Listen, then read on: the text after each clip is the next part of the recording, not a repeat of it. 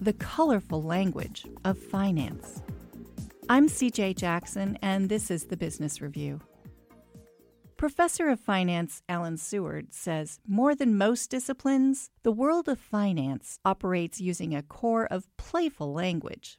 Its terminology conveys the imagination required to address the financial challenges of daily life.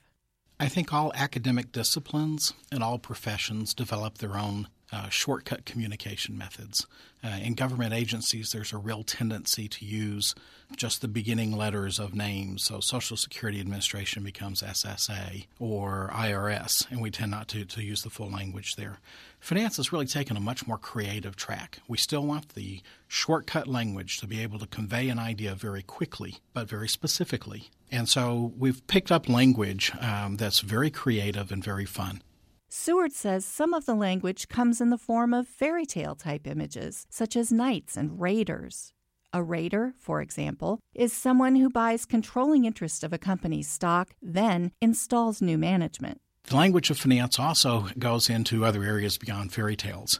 Uh, we have quite a bit of terms that we've picked up either from animals or we've picked up terms from clothing, uh, collars and sleeves.